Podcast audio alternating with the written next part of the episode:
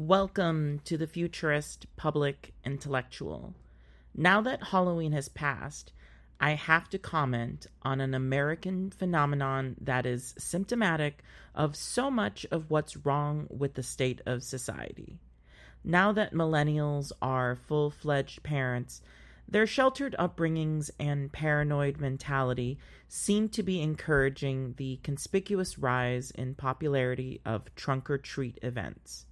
For those who don't know, trunk or treat is when a community hosts a Halloween tailgating event where children walk around a parking lot full of parked cars with adults passing out candy from the backs of their cars. It is so sad.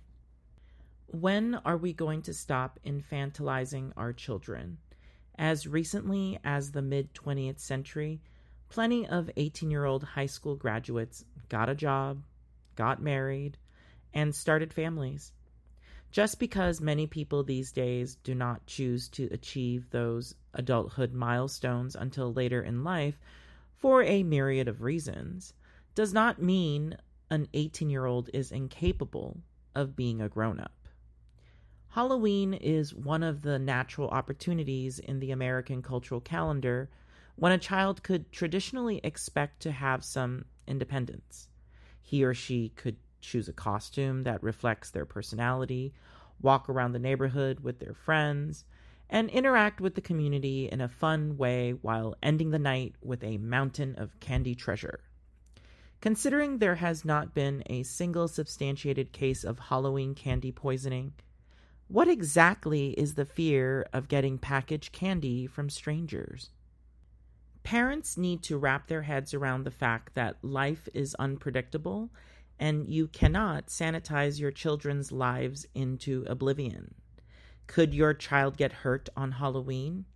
Yes, but that's true for every other day of the year. Fourth of July is actually more dangerous than Halloween due to fireworks accidents, but we're not trying to neuter that experience. In situations like these, parents seem to forget that their job is to prepare children for their future as adults. Adulthood requires independence, resilience, and freedom, none of which is being cultivated in a trunk-or-treat event. To me, the most idiotic thing about trunk-or-treat is that adults are so involved in the event.